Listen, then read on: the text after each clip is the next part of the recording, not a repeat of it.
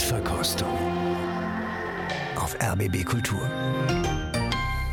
Guten Abend und willkommen. Ich bin Christian Detig und begrüße Sie zu einer neuen Ausgabe unserer Sendung. Wir haben viel vor heute Abend in den nächsten zwei Stunden. Wir hören die fünfte Sinfonie von Gustav Mahler. Und die beginnt mit einem Trauermarsch. Ein Marsch wohl direkt in die Hölle.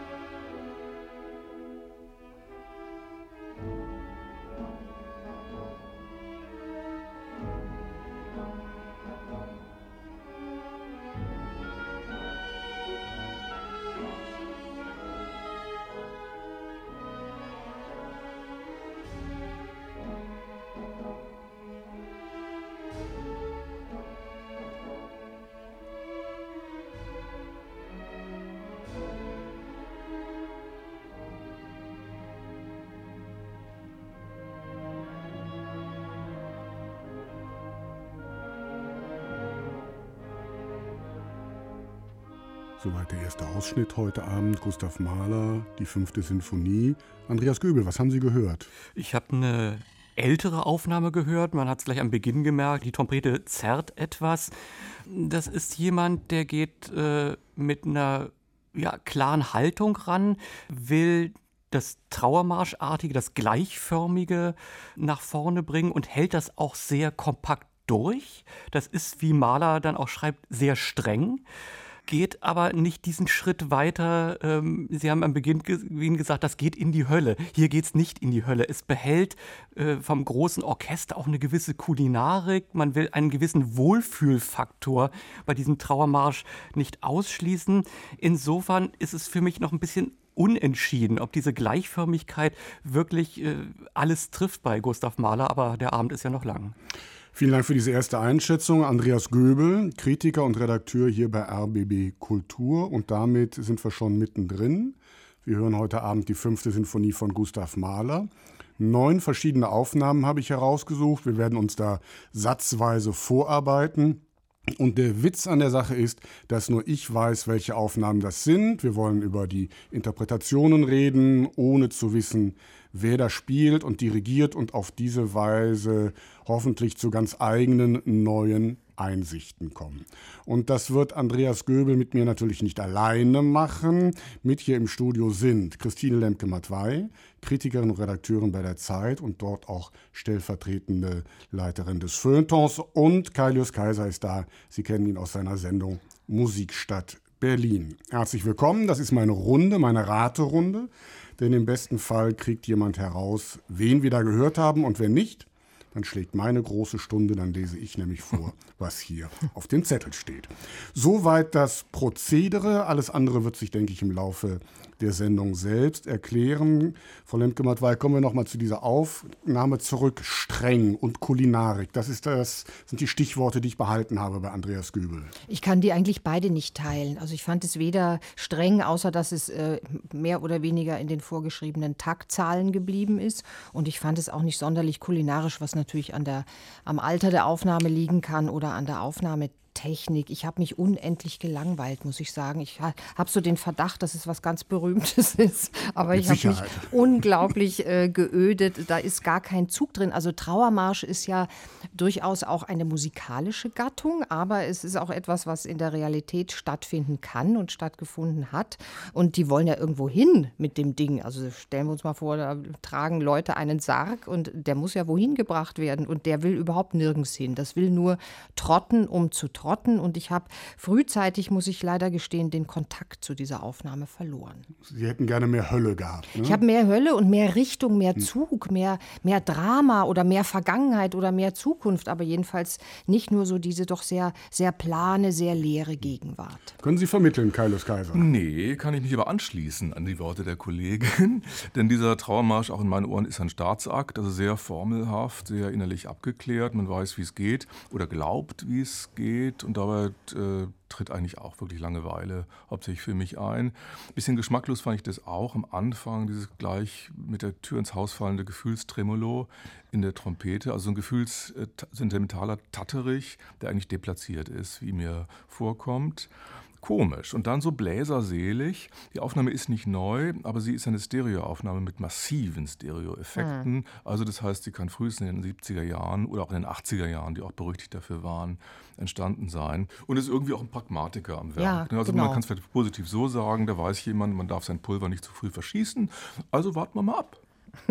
Wen haben wir denn da gehört? Was Berühmtes hat Christine Lemke-Matwei hm, schon ja. gesagt. Sie haben ja nur Berühmtheiten hier zu verhandeln. Ja, Sie gingen jetzt gerade Ihre ganzen Listen durch mit den berühmten Aufnahmen. Welche war das denn hier? Vielleicht kann man sich mal ins, übers Orchester ranpirschen, ein amerikanisches Orchester, wirklich von der Massivität ja, und äh, von dem, was, was ich so vorhin als Kulinarik, die spielen immer so ein bisschen nicht so in Richtung extreme Hölle, sondern.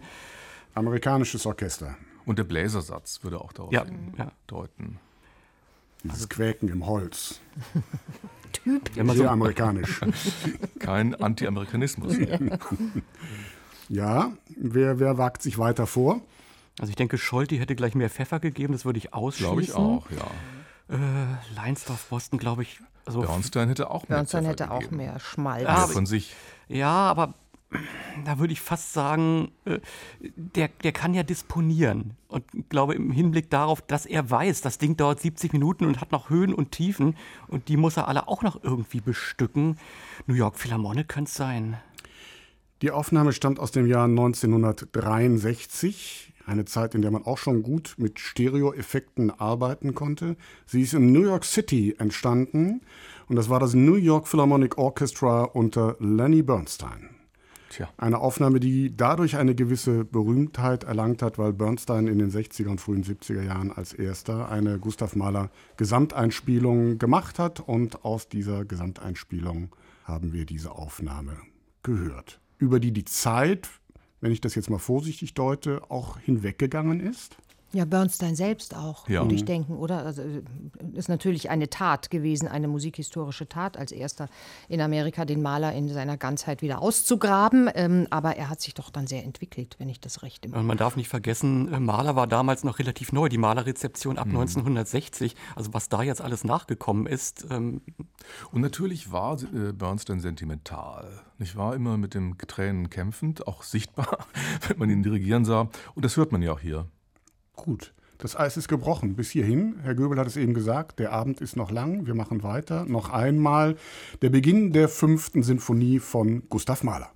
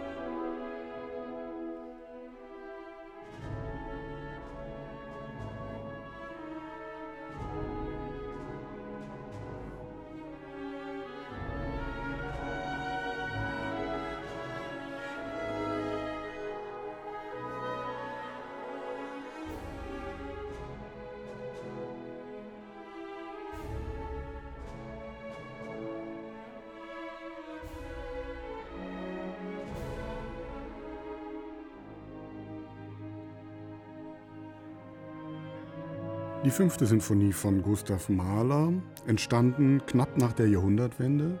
Mahler ist gerade 40 geworden und hat die so geliebte Alma Schindler geheiratet. Es ist die erste Sinfonie, in der Mahler sich nicht auf ein Lied aus des Knaben Wunderhorn bezieht. Diese Lieder hatten seine ersten vier Sinfonien ganz maßgeblich geprägt. Die fünfte ist also Mahlers erste rein instrumentale Sinfonie und prompt tappen alle im Dunkeln, was das alles zu bedeuten hat. Diese Risse und Episoden, diese Zitate, die Märsche, Durchbrüche, die Fugen und die Choräle. Selbst Mahler meinte, die fünfte sei ein verfluchtes Werk, niemand würde sie kapieren.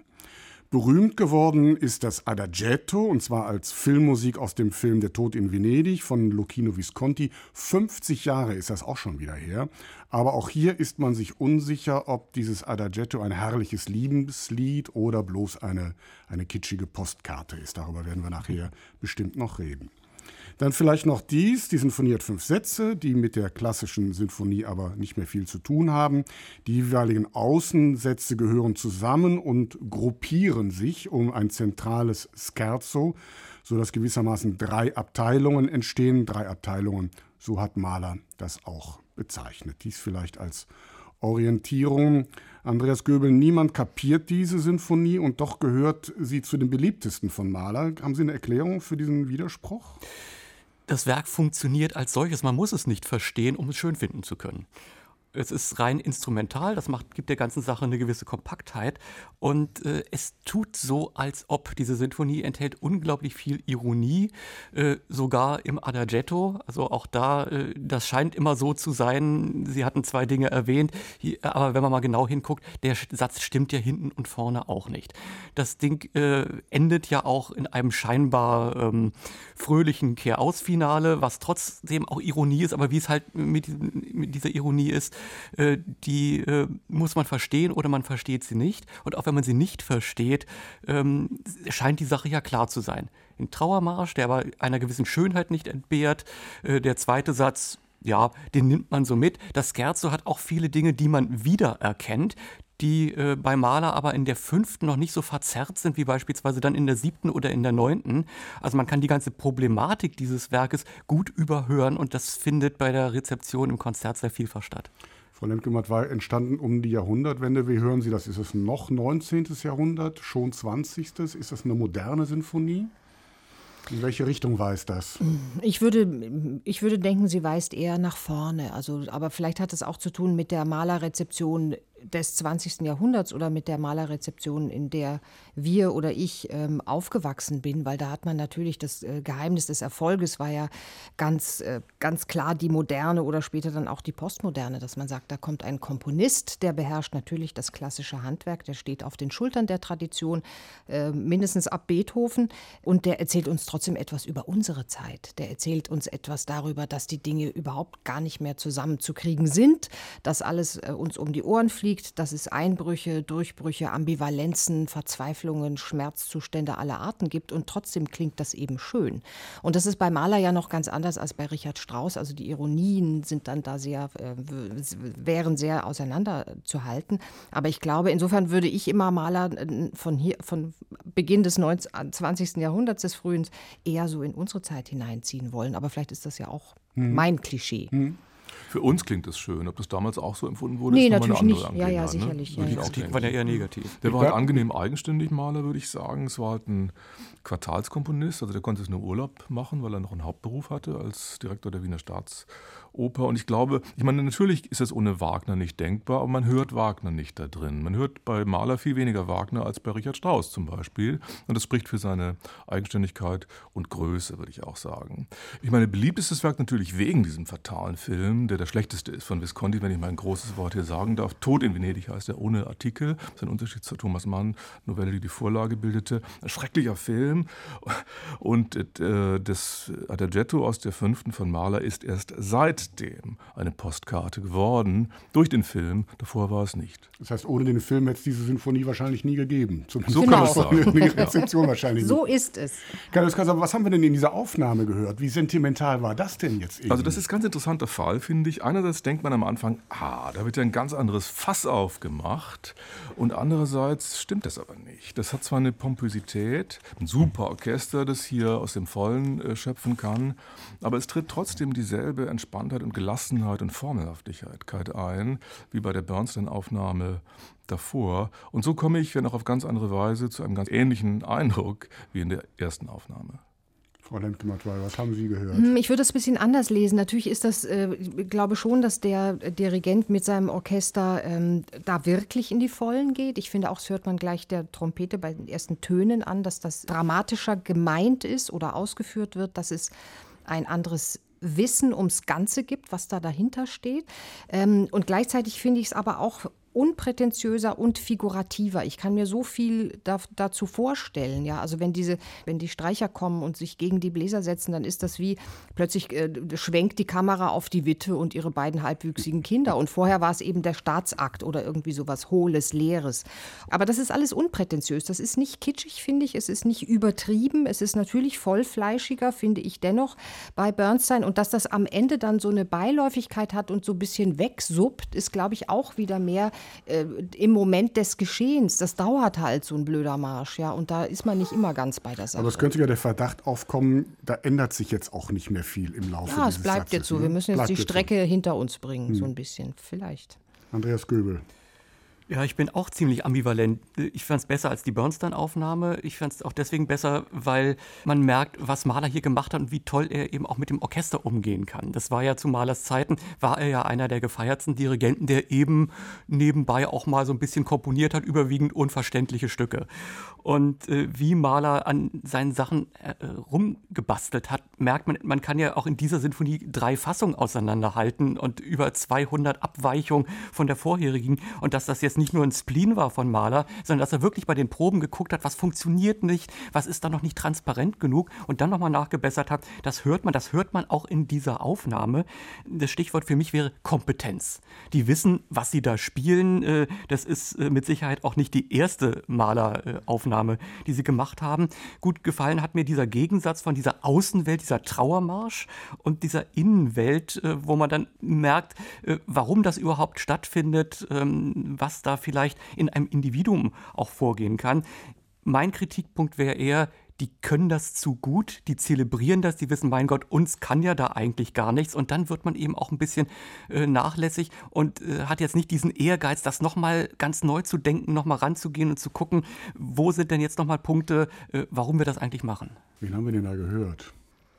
Kein amerikanisches Orchester. Kein amerikanisches Orchester. Schon mal gut. Ja, können das nicht die Wiener Philharmoniker gewesen sein? Dann würden die Oboen aber mehr quäken, oder? Ist das so? Ja, die, ich glaube, die quäken etwas mehr.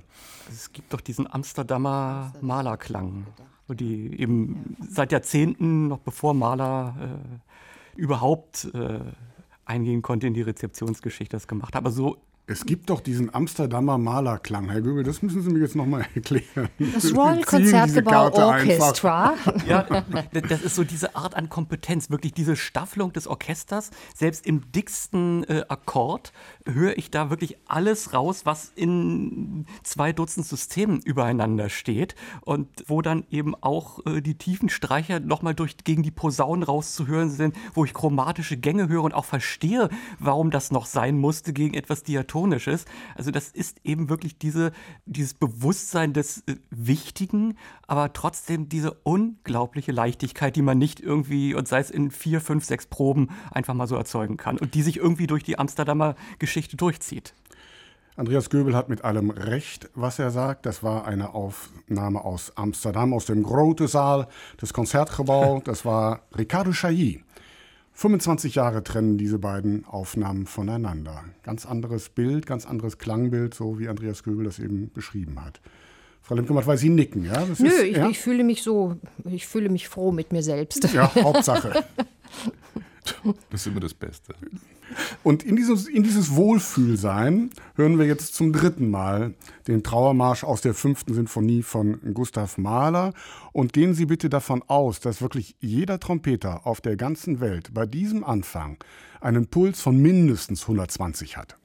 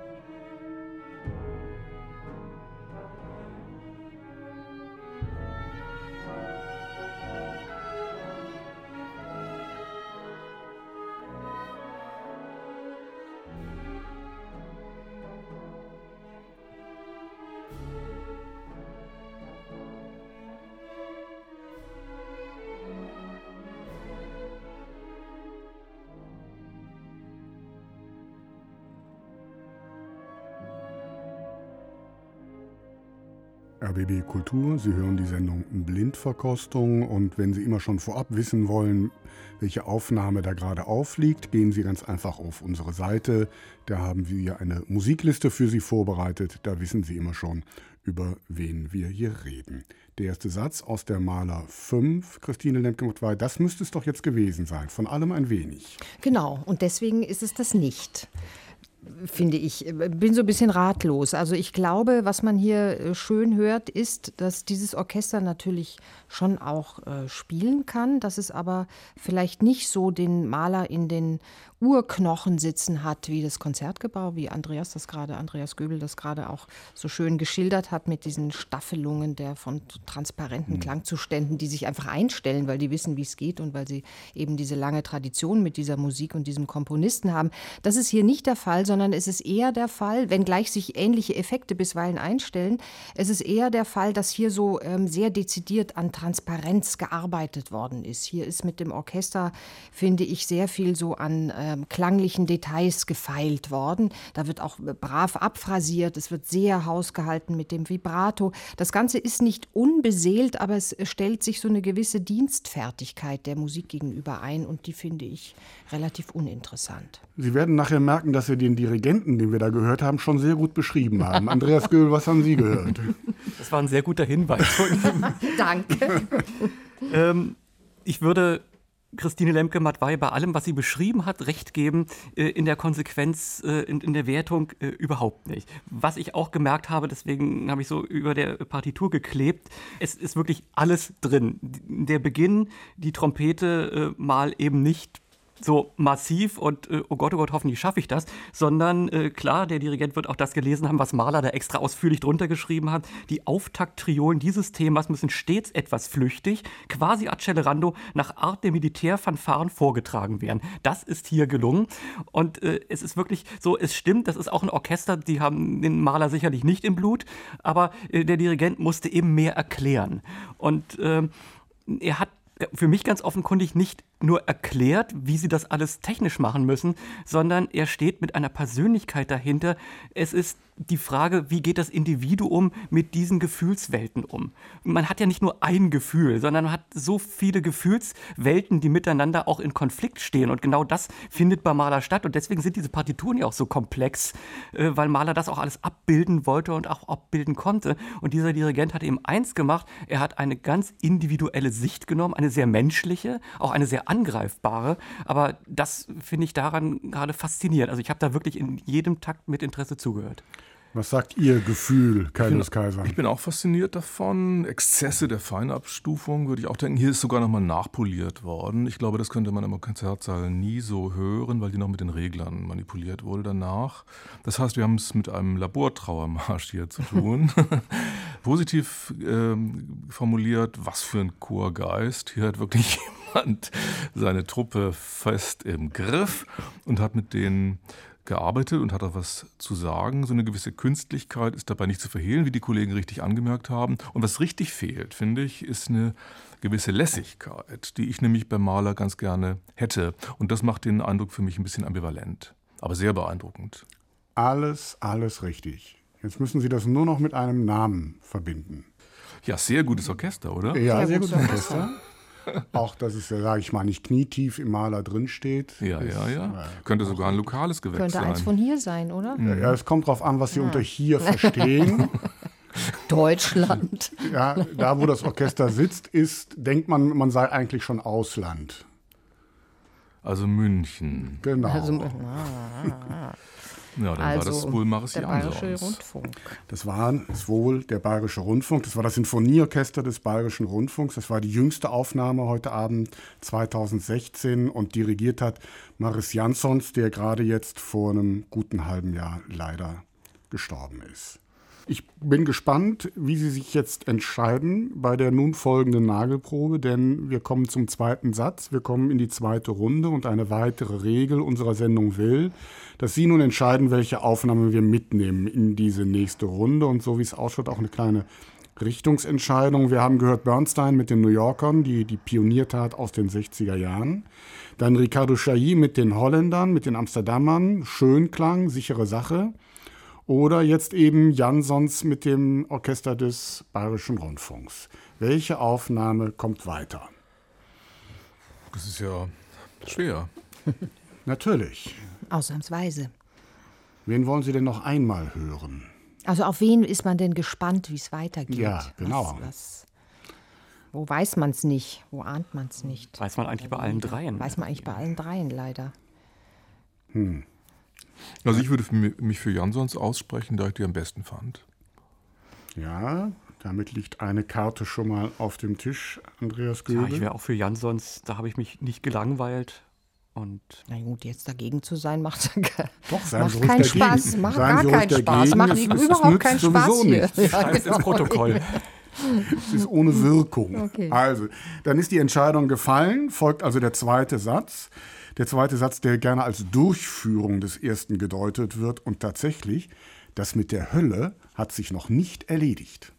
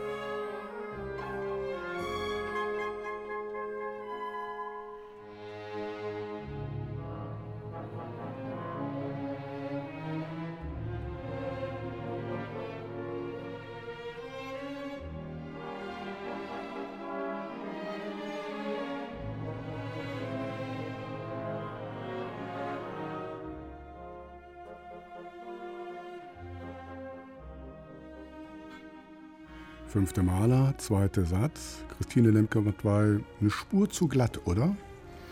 Ich habe gerade überlegt, ähm, was will denn diese Musik eigentlich von mir? will die was? Äh, Kapiert das jemand? Kapiert das jemand? Ich kapiere es nicht. Ähm, einerseits so diese chaotischen oder sich ins Chaotische steigernden Stellen und Konvulsionen, ja, und das löst sich dann auf und dann kommen die berühmten malerschen Richtungswechsel und dann wird mein Ohr dahin gelenkt und dann wird mein Ohr dorthin gelenkt. Ähm, Also die Aufnahme zumindest schafft es nicht auf der Strecke, der Satz ist ja noch ein bisschen länger, mir da, ähm, weiß ich nicht, so eine Zwangsläufigkeit zu, mitzugeben auf den Hörerinnenweg. Es bricht so ein bisschen auseinander, Andreas Göbel, oder? Hm, Mir ist es genauso gegangen. Ähm, hier hat das Orchester nichts verstanden, äh, trotz aller Detailarbeit. Und äh, auch das, was Mahler verlangt, ist äh, hier im Großen nicht umgesetzt. Er schreibt mit größter Vehemenz und sehr drängend. Mhm. Und das geht im Bemühen um Deutlichkeit komplett unter. Auch äh, wenn dann die erste Episode kommt, Mahler schreibt extra noch im Tempo des ersten Satzes Trauermarsch. Dann Achtung, das kann eine Reminiszenz sein, ein Erinnern. Es äh, kann auch äh, eine Fehlleitung sein, ganz bewusst. Also man kann es ja auch so deuten, dass hier nur noch Trümmer im Weltall herumfliegen, dass es nur noch so eine Leere und Sinnlosigkeit ist. Äh, also gewissermaßen äh, noch äh, emotional unter dem Trauermarsch in der Negativitätsskala. Aber das finde ich hier gar nicht. Und die Frage muss ich auch stellen, was soll mir das? Gegenrede, Kaiser Kaiser. Nee, sind wir uns einig. Ich finde es schön, ich finde es sehr schön, ich finde es zu schön. Mhm. Ich meine, man muss natürlich anerkennen, es herrscht, ich will nicht sagen, ein gewisser Schlendrian drin, aber doch eine größere Freiheit und Spontanität, was ich eigentlich auch gerne möchte von einer Malerdarbietung. Das Problem ist nur hier, dass es ohne jede Dringlichkeit unterm Strich gesehen bleibt und man gar nicht versteht, was an der Musik neu oder provozierend oder andersartig gewesen sein mag. Das ist viel zu selbstverständlich dahin musiziert. Wen haben wir denn da gehört? Ich habe einen bösen Verdacht. Das sind immer die Besten. Ja. Herr Göbel, also, bitte, sagen also Sie. Also vom Orchesterklang äh, müsste es ähnlich sein wie das, was wir schon gehört haben und äh, von der Deutlichkeit der Einstudierung auch. Aber hier äh, scheint es mal schiefgegangen zu sein. Äh, ich fürchte, das ist wieder die Jansons-Aufnahme im Symphonieorchester des Bayerischen Rundfunks. Ja, Ihre Furcht ist berechtigt und begründet. Das war noch einmal das Symphonieorchester des Bayerischen Rundfunks unter der Leitung von Maris Jansons. Vielleicht sollen wir ja einfach nur zuhören. Mhm. Also zuhören um des Zuhörens willen, völlig egal, was man da hört. Ja, aber man spielt auch eine gewisse Überforderung. Ja, ja. Machen wir einen Strich an dieser Stelle vielleicht. Ja, Nicken, allfällig, allseitiges Nicken und wir hören noch einmal den zweiten Satz.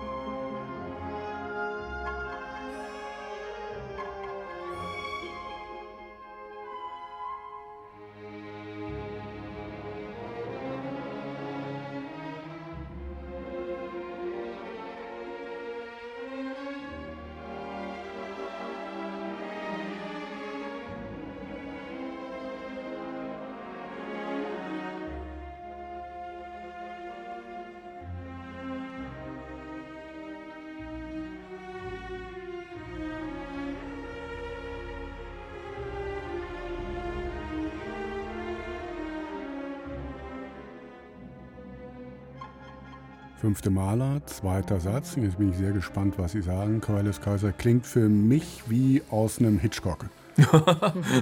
Finden Sie? Ja, finde ich. Immer Ärger mit Harry oder welcher? also was ich zunächst mal wahrnehme, sind derbe Stereo-Effekte, ein bisschen sehr äh, derb. Und ansonsten, um es hier mal äh, kurz zu machen, geht von dieser Aufnahme eine Gemütlichkeit aus, bitteschön, die ich für obszön erachte und vollständig am Thema vorbei musiziert finde. Auch für das Orchester kein Ruhmesblatt. Es ist verwaschen im Klang. Nein, es ist drüber gerutscht, wenn ich mich so derb ausdrücken darf. Und besser ist es nicht. Frau Lemke-Matwei. Na, es hat natürlich eine gewisse, diese Aufnahme hat eine gewisse Vordergründigkeit und die Geigen hatten definitiv keinen guten Tag, als das aufgenommen wurde, weder in den Pizzicato-Stellen noch in den etwas anstrengenderen Läufen. Äh, dennoch, äh, finde ich, hat es vom Gestus mehr erkannt und begriffen von dieser Musik, als das bei Jansons und den bayerischen Symphonikern äh, der Fall war. Also wie gesagt, es ist ein bisschen vordergründig, so dieses Blitzezucken, dieses Wühlen im schweren Blech in, im, im eben, ne? Anfang. Ne? Ja, und auch die Gemächlichkeit zu sagen, wir walzen das jetzt mal ganz breit aus. Also wir genießen das hier richtig, wir schlürfen das so in uns hinein. Aber was ich interessant finde, ähm, was die Aufnahme mir vermittelt hat, war, man muss sich ihr anvertrauen. Da läuft so ein Strom und ich kann mich dem so ein bisschen beigesellen. Ich kann dann ein Stück mitgehen, mithören. Manches ist dann auch vielleicht nicht so wichtig. Ähm, dieses Gefühl vermittelt es. So, so eine Art Ur- und Grundvertrauen. Das finde ich eigentlich ganz interessant. Andreas Göbel, Sie hören das hier mit Partitur. Es war nicht alles da, oder? Ich habe irgendwann aufgehört, genau mitzulesen, weil es sowieso sinnlos war. Und genau mitgelesen habe ich bei Jan sonst und da war dann genug im Kopf. Und äh, hier hat, hat es auch überhaupt. Äh, es, es geht auch ohne Partitur dabei. Ich meine, äh, worum es da ging, ist klar gewesen. Es gibt immerhin wirklich einen Kontrast und äh, auf dieser Ebene ist das auch gelungen. Ich würde äh, äh, recht geben, das ist äh, von einer Grobschlechtigkeit. Ich meine, Adorno hat äh, zwar von der Antithese von Weltlauf und Durchbruch äh, gesprochen, aber so weit ist man hier gar nicht gekommen. Ich meine, der Weg ist irgendwie der richtige. Es hat eine größere Dringlichkeit als bei Jansons, aber der Versuch geht dann eher, es ist nicht verzweifelt genug, es ist eher schlecht gelaunt. Keine Lust, wir kriegen es irgendwie schon hin. Dann die erste Episode, ja, das hat wirklich einen schönen Ton. Ich dachte, jetzt fängt es an, mal eine Frage zu stellen. Und auch die Frage, aus welcher Tradition kommt das her? Äh, etwas, was äh, gerade am Verschwinden ist, was zum großen Teil schon verschwunden ist. Eine gewisse Melancholie, die hat sich dann äh, wieder äh, erledigt, als so dieses neckische Triangelping da kam. Also, ähm, es ist so holter die Polter durcheinander, dass ich mich frage, ob es sich überhaupt lohnt, da Ansätze erkennen zu wollen oder ob das nicht sowieso zwecklos ist. Schön, wen haben wir denn da gehört? Ältere Aufnahme, würde ich sagen. Ältere Aufnahme. Fast alle Aufnahmen sind heute ein mhm. wenig älter. Also von der Zeit könnte es auch die der Bernstein-Aufnahme sein, irgendwie so 60er, 70er. Mhm. Ja, wenn ich jetzt dazu etwas sage, wird es zu einfach. Ich könnte auch sagen, da kommen Sie nie drauf. Genau. Das war John okay. Barbirolli. Ja, nee. dann, dann war es klar. Ja. Oh, wow. Das Null Philharmonia Orchestra, also dieses ähm, Londoner Schallplattenorchester, aufgenommen 1969. Das ist natürlich jetzt hart. Ja. ja. Das ist wirklich hart, ja, weil, sagen Sie äh, weil Barbie Rolli, es gibt gerade eine fette neue Barbie Rolli Box und da kann, meint man ja, sich nicht satt hören zu können, unter anderem an seinen Malersinfonien. Die sechste Maler ist ja ganz berühmt in der Barbie Rolli-Aufnahme. Mhm. Ja. Und er ist ja ähm, schon bekannt als jemand, der so die den Geist, die Seele eines Stückes, meinetwegen mit, mit Opfern in, was den Notentext betrifft, aber so erfassen zu können und so erfasst zu haben, dass das eigentlich beispiellos ist. Eigentlich ein Säulenheiliger ja, der Malerdiskografie.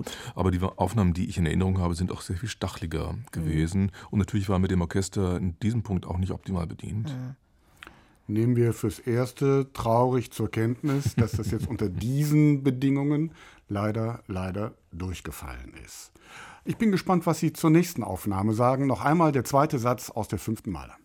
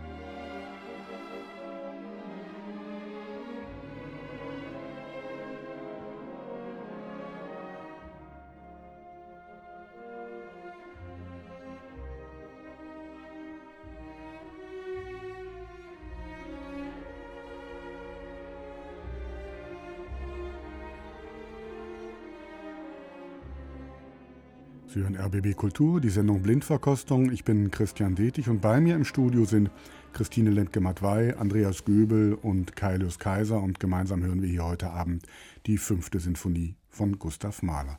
Frau Lentke-Matwei, das hatte doch jetzt vielleicht diese Verbindlichkeit, nach der Sie vorhin gefragt haben?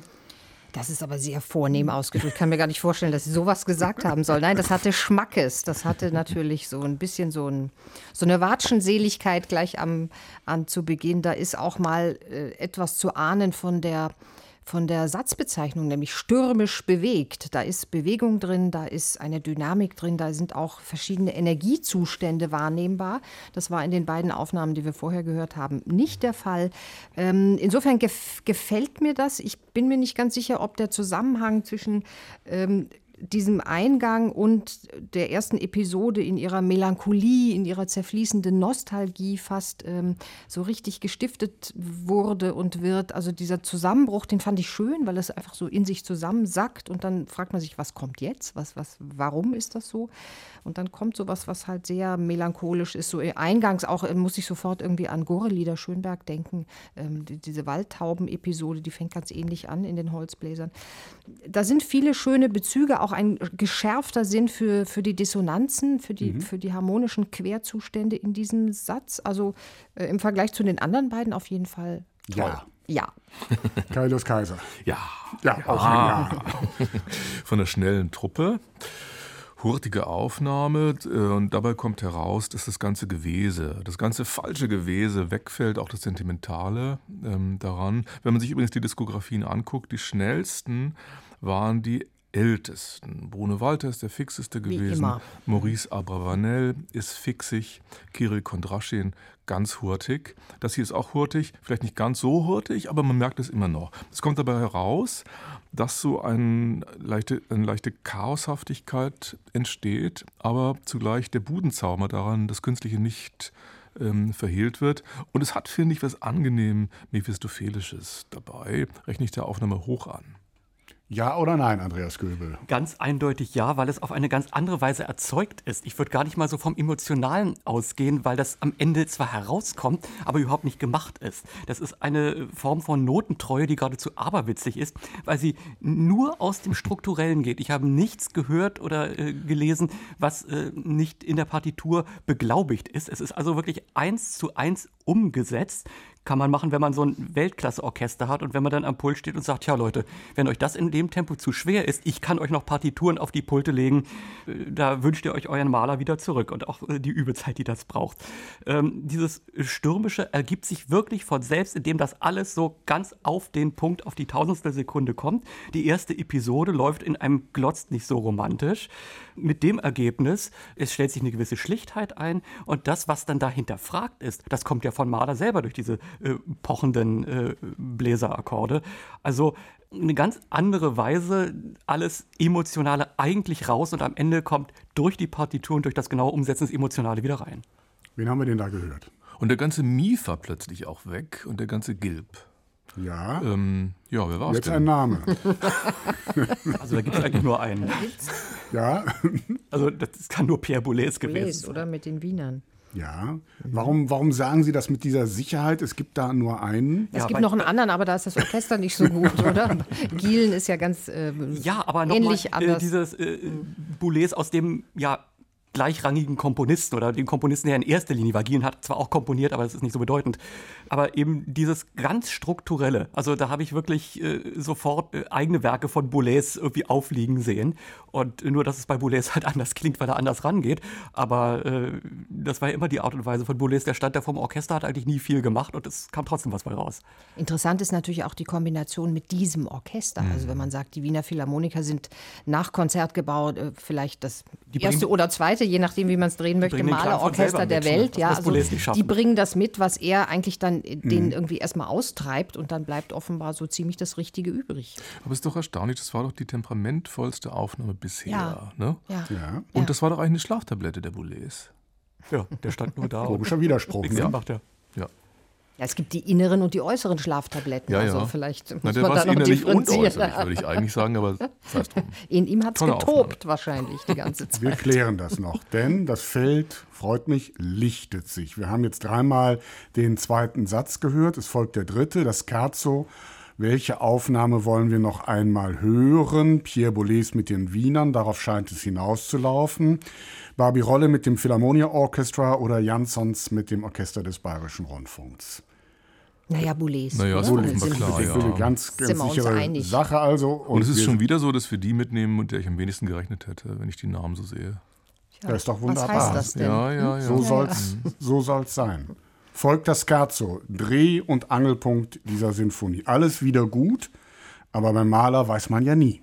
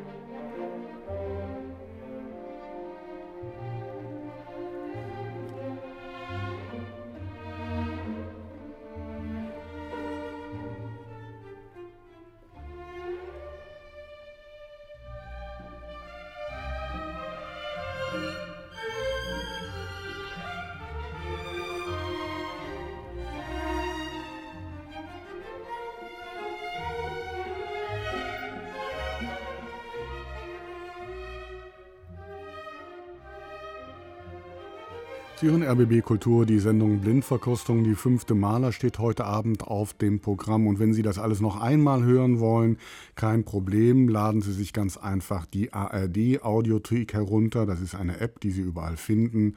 Und dann können Sie diese und auch andere Sendungen sich alle noch einmal anhören.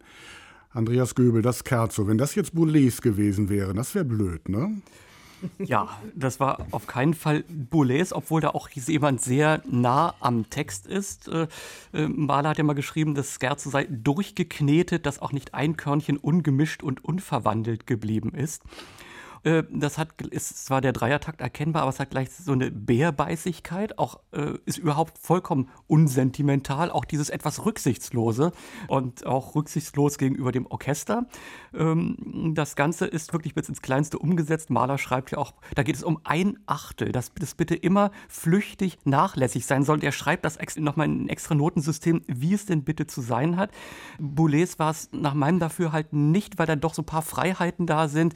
Also es hat es ist so eine Auseinandersetzung auch mit dem Wienerischen oder was davon übrig geblieben sein könnte. Auf jeden Fall eine sehr angriffslustige äh, Deutung. Frau Lemke-Mattweier, was haben Sie gehört? Ja, das war äh, grundsätzlich mal nicht falsch. Ähm, Ob es wirklich richtig ist, weiß ich nicht. Es, es hat so was Neckisches. Ich musste mm, zwischendrin so ein bisschen an die Hexe von Hänsel und Gretel denken oder auch mal ans Neujahrskonzert. Also so dieses Schanigartenhafte von den Streichern, das kommt dann ganz, ganz schön rüber. Mir kommt, äh, fehlt so ein bisschen die Bedrohlichkeit, wie Sie eingangs sagten in der Anmoderation. Also beim Maler wisse man ja nie so recht. Hier weiß man das ziemlich genau und das ist so ein bisschen äh, eindimensional. Unverbindlich. Fürchte ich, ja. Aber hier muss es doch nicht. Ja, vielleicht sein, muss es auch nicht. Satz. Also, ja. ja, also mir hat es gut gefallen. Also gerade weil es diese Leichtigkeit behält, die ja auch gar nicht leicht herzustellen ist. Es hat einen Witz, es hat eine Ironie, eine Schlichtheit und einen Drive dabei, den ich der Sache wiederum hoch anrechne. Fast hätte ich gesagt, eine Natürlichkeit. Das täuscht vielleicht, aber das täuscht sowieso beim Maler, weil das ist Kunstmusik und will es auch sein. Obwohl, es gibt eine schöne Anekdote, das erzähle ich jetzt. Die äh, äh, Bruno Walter hat ähm, Maler mal an einem seiner vielen Urlaubsorte besucht, wo er eben sein Komponierhäuschen hatte und kam also an, das war in den Alpen und schaute sich so um, Bruno Walter und begegnete daraufhin der prompten malerischen Antwort, Sie brauchen sich hier gar nicht so umzugucken, das habe ich alles schon wegkomponiert, weil Walter ja auch komponierte. Wunderbar, schöne Geschichte. Wen haben wir denn da gehört? Bruno Walter sicherlich nicht. Nein. Nein. Hätte zu gut restauriert sein müssen. Ja. Also man merkt, das Orchester, das sind erkennbar nicht die Wiener Philharmonik, da kommen sie nicht ran. Nein. Das ist auch. Das hören die nicht äh, auch- gerne, aber es ist so. Okay, also das geht dann so. Sie haben mich ja dann auch gefragt, äh, wenn das jetzt äh, Boulez gewesen wäre und wir hatten ja noch den anderen Namen und eine gewisse äh, Parallelität in der Herangehensweise ist ja da. Also für mich wäre es Michael Gielen mit dem SWR Sinfonieorchester Baden-Baden und Freiburg. Man muss hier wirklich mit jedem Komma aufpassen, dass man auf den Tisch liegt. Andreas Göbel spürt allem nach und findet dann auch lustigerweise immer den richtigen Weg. Das war Michael Gielen mit dem SWR Sinfonieorchester Baden-Baden. Chapeau. Chapeau. Also ähm, Gielen steht ja sozusagen bis zur Hüfte in dieser wienerischen Tradition von seinem ganzen Werdegang her. Einerseits und andererseits kommt er aus der, aus der neueren und neuen, neuen Musik. Das ist, glaube ich, für Maler keine schlechte Voraussetzung. Also wenn man sich offenbar, das halte ich mal fest, mit zeitgenössischer Musik gut auskennt, das scheint hier beim Maler gut zu helfen und knüpft an das an, was Sie eingangs gesagt haben. Ja, es weist eben doch nach vorne auch diese Und Musik. irgendwie so seine besten Gastspiele in Berlin waren ja beim Konzerthausorchester bei der Staatskapelle, wenn er da mal Maler machen durfte. Schön, schönes Ergebnis für, bis hierhin. Noch einmal das Scherzo.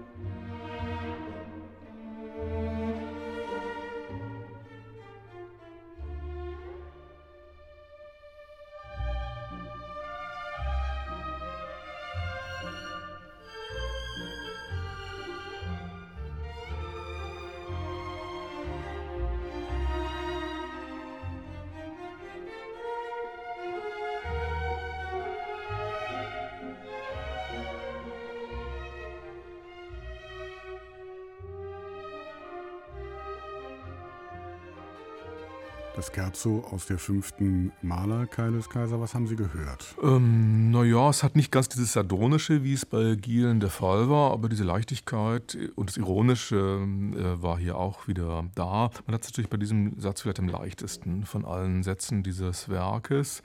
Man hat ein bisschen mehr Schmäh als bei Michael Gielen und dann auch so ein leichtes Augenzwinkern. Also mir hat das eigentlich ganz gut gefallen. Ganz gut. Frau Lemke-Matwei? Hm.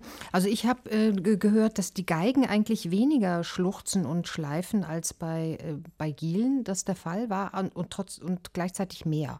Also die, die, die was will das denn wieder Ja, das weiß ich auch nicht so genau, aber es ist so vom äh, es ist mehr ähm, so mehr innerlich. Innerlich ein, das innere angeborene Schleifen sozusagen und nicht das jetzt macht doch mal so, als seid ihr Wiener und als säßt ihr irgendwie am am Kahlenberg in einem Heurigen. Ähm, und das führt mich zu der Annahme, dass es sich vielleicht um die Wiener Philharmoniker gehandelt haben könnte. Die können schluchzen, ohne zu schluchzen. Ja, die können, ja, genau. Denen muss man das eher so ein bisschen wieder, ein bisschen wieder wegnehmen oder sagen, das machen die sowieso. Das muss man nicht nochmal eigens betonen. Das Ganze hat eine schöne innere Munterkeit und trotzdem Fleischlichkeit. Also schön. Mhm. Steht das Schluchzen Andreas Göbel eigentlich in der Partitur? Sie haben das gerade vor sich liegen. Da steht nur eine Glissando-Anweisung von einem zum anderen. Das also. reicht. Das reicht. Für den Wiener reicht das. Ja, genau. Was haben Sie gehört, Andreas Göbel? Ja, auch ähm, mir geht es genauso. Das äh, wird die Boulez-Aufnahme mit den Wienern sein. Ähm, aber äh, ich hatte hier das Gefühl, dass der Versuch, das auch wieder so zu machen, wie es halt nur in den Noten steht und nichts dazu und äh, nichts, als was das Orchester mitbringt und die Noten mitbringt, hier nicht ganz so aufgegangen ist. Äh, der Satz macht sich eben durch den jedenfalls am Beginn nicht so großen Kontrastreichtum eben doch nicht ganz von selbst. Also eine gewisse Haltung am Dirigentenpult braucht man, wo das dann hingeht. Ja, es war alles so ein bisschen drin. Also das ist für mich deutlich hinter dem zweiten Satz von Boulez äh, zurückgefallen. Also es waren die Wiener Philharmoniker, das war noch einmal Pierre Boulez. Wobei, wenn ich es jetzt richtig zusammenfasse, die Güte dieser Aufnahme sich doch gehalten hat, ja. oder? Ja, ja. Die Qualität hat gestimmt. Ja. Ja, ich finde auch erstaunlich, man sagt oftmals, dass bei Mahler eigentlich alle Darbietungen, alle Interpretationen immer gleich klingen. Warum? Weil der alles geschrieben, ausgeschrieben hat in den Noten und zwar als einer der ersten. Er ist auf Nummer sicher gegangen. Aber es stimmt eigentlich nicht, wie man hier sehen kann, weil die Aufnahmen doch sehr unterschiedlich sind. Prima. Wollen wir mal gucken, wie unterschiedlich das nächste ist, was wir jetzt hören.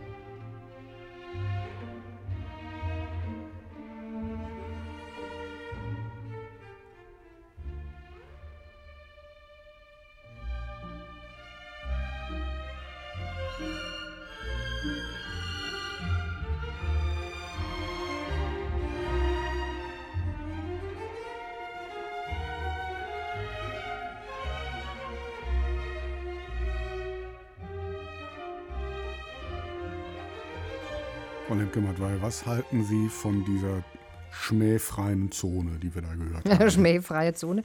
Bin mir nicht sicher, anderer Schmäh, ähm, aber schon auch ein bisschen Schmäh. Ich glaube, dass hier bekommt Andreas Göbel äh, die Haltung, die er sich gewünscht hat, die ist hier jedenfalls überdeutlich.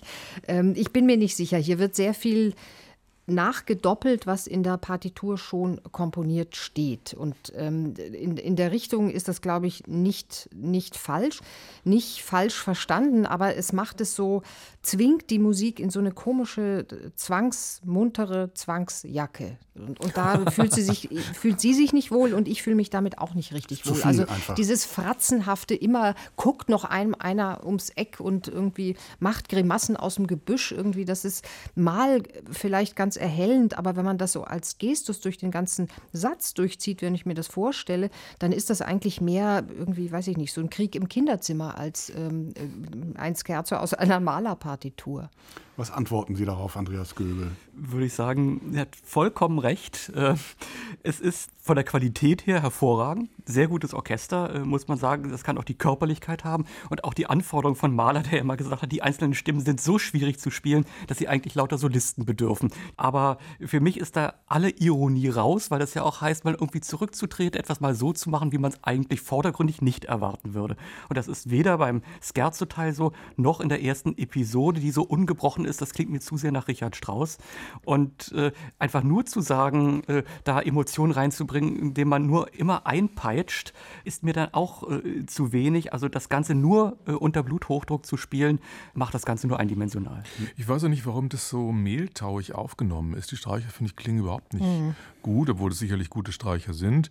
Das scheint hier, also wir sitzen vor einem Meer von Orchester hier, nicht wahr?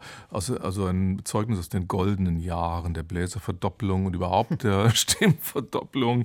Und das ist das Problem des Ganzen. Das entwickelt zwar einen gewissen massiven Sog, monumentalen Sog, aber das schlägt zugleich wieder negativ zu Buche, weil das Ganze zu massiv und trotz aller Bewegungen zu statisch bleibt. Hm. Wen haben wir denn da gehört? Also den, den, entscheidenden Hinweis hat Andreas Göbel eben gegeben, der gesagt hat, es ist ein Maler, der wie Strauß klingt. Dann habe ich eine Idee. Aber der wie Strauß klingt, bezieht sich jetzt auf den, weniger auf den Dirigenten als auf das Orchester. Hm, so weit will ich jetzt dann doch Boah, nicht Stocher? Ist das vielleicht ein lokales Gewächs? Hm, ganz sicher nicht, in Nein. keiner Hinsicht. Ist es vielleicht das Bayerische Staatsorchester? Nein, nein, nein, nein. Strauß? Wieso denn Die Strauß? Andreas Göbel lächelt mich so an. Er möchte so gerne etwas sagen. Und ich würde ihm jetzt. Wir wollen aber nicht, dass Andreas Göbel. nee, einmal nicht. Dann löse ich das jetzt mal nicht. Dann müssen Sie was sagen, Frau Lünke-Mattweil. Nein, es war ein Scherz. Das heißt, Ihr Blick geht auch hilfesuchend zu Natürlich. Andreas Göbel herüber. Ja, wie immer. Ich verstehe auch den Hinweis gar nicht mit dem Strauß. Ich auch nicht, deshalb. Ja, das macht sie eben einsam und Andreas Göbel nicht. Herr Göbel, lösen Sie. Also nach Ihrem Tipp war, das, war die Tendenz da tatsächlich klar. Auch äh, der Einpeitscher, äh, für mich war das Georg Scholti mit dem Chicago Symphony Orchestra. Sehen Sie, Andreas Göbel versteht mich. Ja?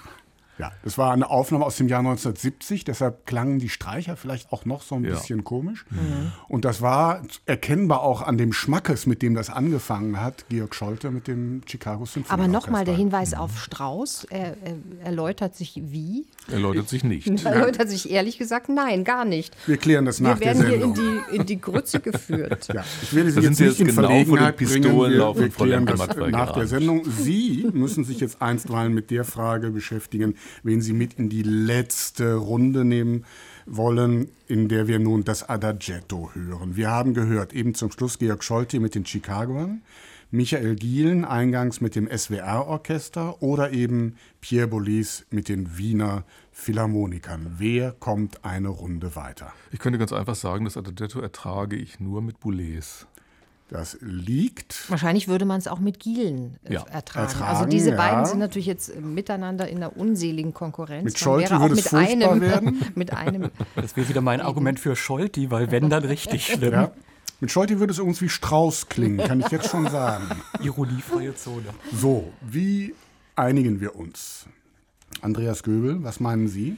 Ich wäre für Scholti, aber das wäre wahrscheinlich zu sadistisch. Also, ich wäre da dann wieder für Gielen, weil das nicht ganz so. Ähm, die Partitur kann ich auch selber lesen. Mhm. Frau Lemke-Matwei. Ja, vielleicht. Vielleicht ist. Vielleicht äh, Gielen, ja. Ja, vielleicht, mhm. also Gielen. Meine Herren. Ja, schwierig, ne? Haben ich habe ja schon gesagt, also ich wäre für Boulez. Ich finde die Entscheidung für Gielen ein bisschen, äh, bisschen aberwitzig, aber mhm. naja. Ich spreche wieder dafür. Ne? Ja. Folgt das Adagetto. Und hören Sie mal, so klingt die Liebe.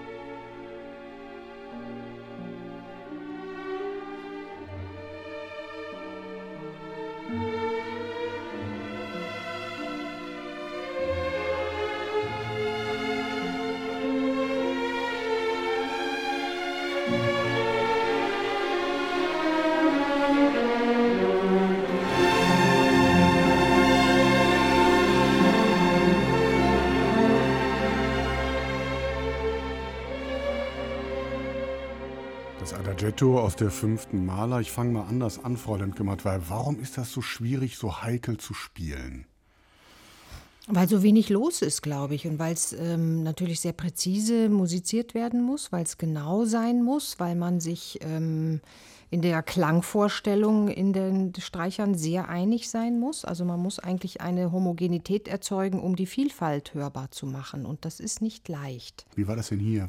Pff, weiß ich nicht. Es ist so, mir war, mir war das sehr sehnig, so mhm. sehr so in den, in den, den, im Unterbauch, aus dem Unterbauch heraus musiziert, auch so ein bisschen arg geschliffen, so in den einzelnen Tonübergängen ich stelle mir das Stück immer etwas selbstvergessener vor, also mehr so es musiziert als wir musizieren. Also die Steigerung war dann, fand ich ganz überzeugend, überhaupt irgendwie, glaube ich, so der Überblick über diesen ganzen Satz, der ist hier schon gegeben, aber so von der Tongebung hat es mir eigentlich nicht gefallen. Man spürt, wie die Zeit vergeht und das sollte mhm. es doch eigentlich nicht sein. Ja. Ne?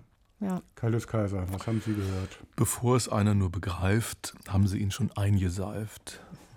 Mir ist es zu schmierig gewesen. Mhm. Mhm was es ja schnell ist bei diesem Stück. Ja, ne? und deswegen darf man das gerade nicht in diese Falle tappen. Das ja. muss man gerade vermeiden. Andreas Göbel?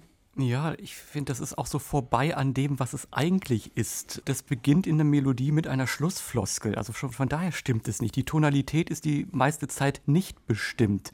Äh, es ist so, da wird so ein Glück beschworen, das nicht ist oder wenigstens noch nicht ist. Was ist mit den Vorhalten? Das ist eigentlich ein Topos der Sehnsucht. Äh, geht hier auch im Dauerlegatissimo unter.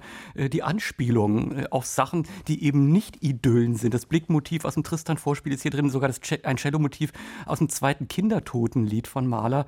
Also da fehlt so viel an Doppelbödigkeit, ähm, dass ich sagen würde, es ist äh, auf eine ganz einfache Weise erfüllt, aber das ist hier zu wenig. Und Adagetto eben, nicht Adagio. Und Adagetto ist hier eben auch ein Titel mhm. und keine Tempobezeichnung. Also, tut mir leid. Wen haben wir denn da gehört? Das können irgendwie viele gewesen sein. Das können dann sehr mhm. viele ja. gewesen sein, ne? Ja, das könnte gewesen sein. Meta, mhm. Osawa, mhm. Marcel. Marcel. Ja. Und war der Richtige schon dabei? Nein, leider noch nicht, sonst hätte ich ja schon gerufen. Wir weiter. Barnbäum. Tenstedt könnte es nicht gewesen sein. Barnbäum könnte es gewesen ja. sein. Abardo könnte es gewesen sein mit ja. dem Legatissimo. An einem schlechten Tag. Ja. ja. Sinopoli könnte es gewesen sein. Also, es war ein schlechter Tag, denn das war die Aufnahme mit den Berliner Philharmonikern unter Claudio Abbado. Heißer. Heißer, das würde man wirklich nicht denken. Nee. Weil man doch sich immer, gerade Abbado bei Maler, doch sehr viel ätherischer vorstellt, sehr ja. viel intellektueller auch und nicht so dieses, so immer in den Fleischtopf gekriegt. Um nicht zu sagen utopischer. Ja, ne? interessant. Ja, interessant. Interessant auch, ähm, was Sie zur nächsten Aufnahme sagen werden.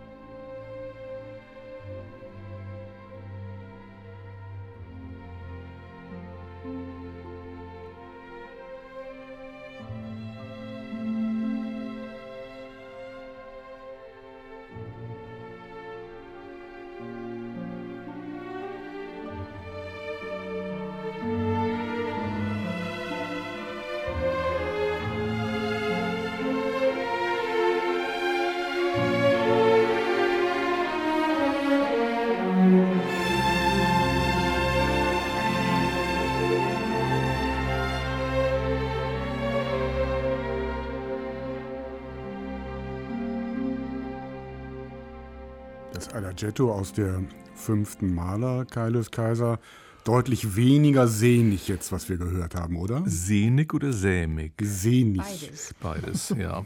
Also ich meine, der Geselle, der da am Pult steht, macht es natürlich insofern ganz geschickt, als er die Harfe so als Brausetablette eingesetzt oder so als Sprudelstein wie im Aquarium. Aber den Badesalz, äh, den Badezusatz, den er ansonsten reingekippt hat, enthält mir trotzdem zu viel Fett. Immer also, noch. Immer noch, ja. Also so richtig. Und es ist, finde ich, ziemlich eindimensional. Und das Orchester klingt nicht doll und die Klaufnummer klingt überhaupt schlecht. Und kann ja wohl nicht die von Gielen sein, die wäre von 2003. Und so klingt das hier nun wirklich nicht. Mhm. Also ich finde es nicht berühmt. Frau Lemke-Matwei. Das ist ein schnellerer Atem als bei Abado. Ähm, Sie haben vorhin gesagt, äh, ganz am Anfang, so klingt die Liebe. Das ist äh, falsch und richtig zugleich, weil äh, ich glaube, man hört nicht die Liebe, sondern man hört die eigene Vorstellung von der Liebe. Und man weiß genau, diese Vorstellung, die wir uns vielleicht von ihr machen, die stimmt nicht. Und das ist das, was Mahler hier komponiert. Also er, er, schickt uns ne? auf, einen, auf einen Leim. Und ich glaube, die Aufnahme hier versucht ähm, schon diesen Leim zu vermeiden. Und trotzdem äh, klebt sie dann dran fest irgendwann. Also der Versuch ist so unsentimental wie möglich zu machen durch solche Brausetabletten und andere kleine Dreingaben, äh, der scheitert, weil Mahler schlägt zurück in diesem Satz. Andreas Göbel. Ja, ich habe auch den Eindruck, dass es so im Versuch stecken geblieben ist. Also es versucht ja so eine Stimmung zu zaubern. Äh, Mahler äh, hat ja diese Stimmung seines eigenen Liedes, ich bin der Welt abhanden gekommen hier drin.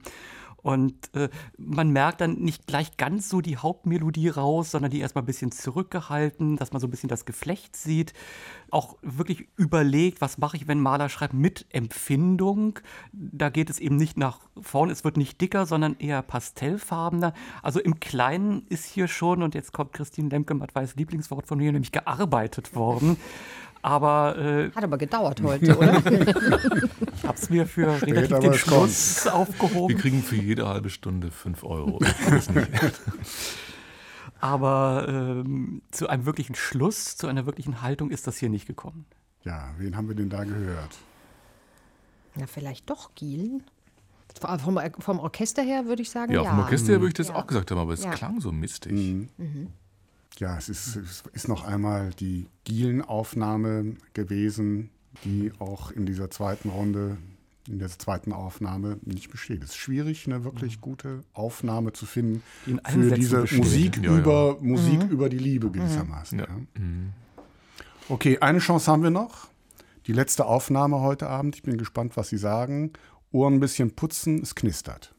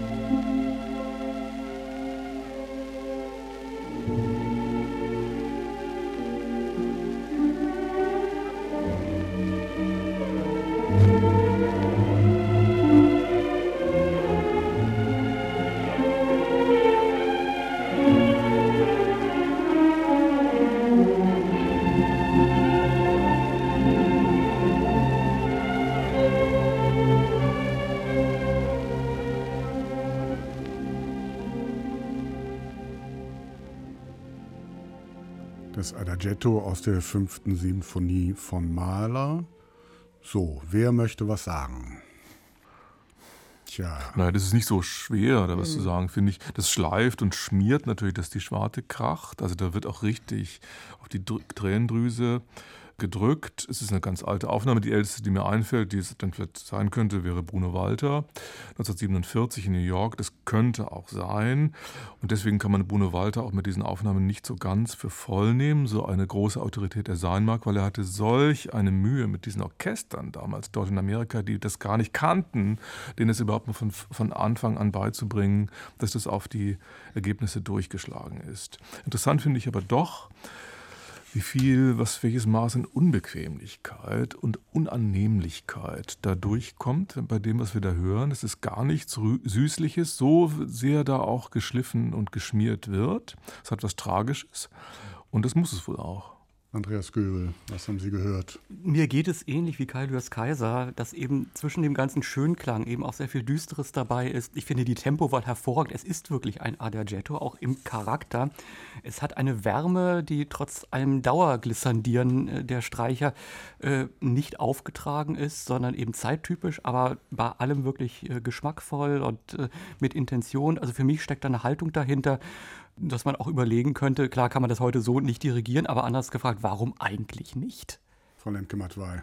Man unterstellt Bruno Walter ja immer gerne eine besondere Authentizität durch die Nähe zu Maler, durch die Bekanntschaft mit Maler, von der wir ja heute schon gesprochen haben. Ähm, ähm, und ich glaube, die ist, ähm, das hört man hier auch. Und was man auch hört, ist, äh, dass Entstehungsjahr 1947. Das heißt, der Zweite Weltkrieg ist seit zwei Jahren vorbei.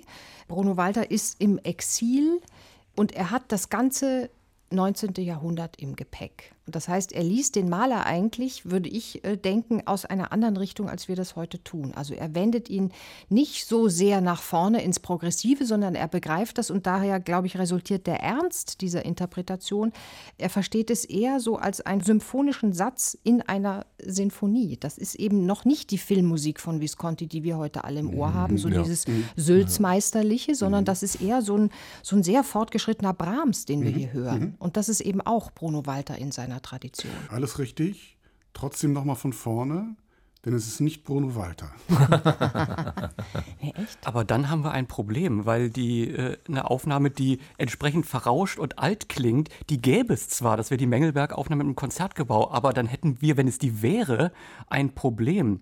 Ich habe überall gesucht, äh, was es äh, für Aufnahmen. Und ich habe von dieser Mengelberg-Aufnahme nur das Adagietto gefunden. Das heißt, wenn wir hier jetzt entscheiden würden, das war jetzt für den Abend die beste, ich, ich, ich hätte keinen fünften Satz. Ja. Gibt nur das Adagietto? Ich habe den Rest auch nicht gefunden. Es gibt tatsächlich nur dieses Adagietto von äh, einer Aufnahme aus dem Jahr 1926. Ja, genau. Deshalb knistert die hier. Mhm. So. Aber ich wollte diese Aufnahme heute Abend unbedingt drin haben, weil ich so gespannt war, was Sie Also wir hätten würden. natürlich, wir sind jetzt so ein bisschen schnell auf diesen, auf, ja. auf unseren Listenzug gesprungen genau. und haben gesagt, was ist das Älteste? Und natürlich Bruno Walter fehlt noch als eine, eine wirkliche Referenzgröße. Aber von den Tempi her, vom Tempo her hätte man natürlich drauf kommen können. Gewissermaßen historische Aufführungspraxis, denn Mengelberg war mit Maler vertraut ja. und, und hat es sozusagen dieses Stück direkt aus seiner Hand gewissermaßen genommen. Also das, was ich über Authentizität im Blick auf Bruno Walter gesagt habe, gilt für ihn natürlich Stimmt auch, ja. durch die Einmal Bekanntschaft. Ja. Ja. Mhm. Und es gilt auch, dass das Orchester das nicht gewohnt war. Mhm. Das Orchester muss ich noch nennen, es war natürlich das Konzertgebauorchester. Ja, ja. ja, das ist sozusagen der, der, der Grundstein dieser Malertradition. Entscheidend ist, glaube ich, dass wir nochmal gehört haben, wie sich dieses Adagietto vor Lucchino Visconti angehört hat, dass man diesen Vergleich nochmal genau. gehört hat. Und wir kommen nun tatsächlich ans Ende heute Abend. Die fünfte Sinfonie von Gustav Mahler haben wir gehört. Und zum Schluss wollen wir nun den letzten Satz hören. Und Sie dürfen, müssen entscheiden, in welcher Aufnahme wir das tun wollen. Sie dürfen sich für alles entscheiden, nur halt nicht für Mengelberg. Da laufen wir ins Leere. Wir haben gehört, das New Philharmonic unter Leonard Bernstein das New Philharmonia Orchestra unter John Barbirolli und Chicago unter Scholti. Das waren die älteren Aufnahmen. Dann sprung in die 90er Jahre das Konzertgebau mit Chahi, die Wiener unter Boulez und die Berliner Philharmoniker unter Abado eben hier mit dem Adagietto und dann die etwas, sage ich mal, jüngeren Aufnahmen, das SWR-Orchester unter Michael Gielen oder das Symphonieorchester des Bayerischen Rundfunks unter Maris Jansons. Was wir eigentlich vor allen Dingen gelernt haben mit dieser heutigen Sendung ist, mit was für unfairen Methoden hier gearbeitet ja. wird. Nicht? Und zwar also diese Mengelwerke, das ist ja echt ein Vorfall. Regelbrüche, wohin man schaut. Tja, aber das enthebt uns nicht einer Entscheidung. Nee. Nein, leider ich nicht. Ich finde, Boulez hat es verdient. Ich finde auch. Überraschungs ja. äh, Überraschungsgast. Ja, als Überraschungssieger. Überraschungssieger. Und es würde auch zum Finale passen. Ja, das Wo nochmal richtig äh, mal gesagt die Sau rausgelassen wird. Dann ist das eine nicht nur gute, sondern auch eine schnelle Entscheidung, für die ich mich bedanke. Wir hören den letzten Satz. Knüpft noch einmal an, zu Beginn an das Adagetto.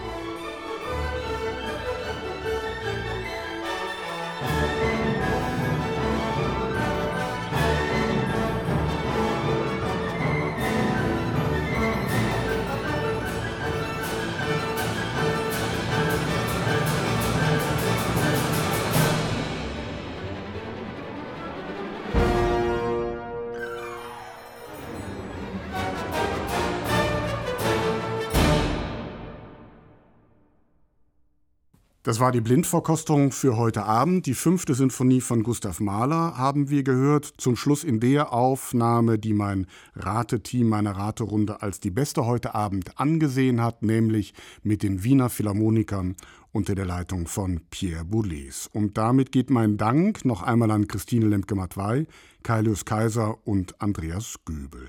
Ich bin Christian Detig und ich verabschiede mich mit guten Wünschen für den restlichen Abend und mit dem Hinweis, dass Sie alles, was Sie in den letzten zwei Stunden hier verpasst haben, noch einmal in der ARD Audiothek hören können. Bis dahin eine schöne Zeit.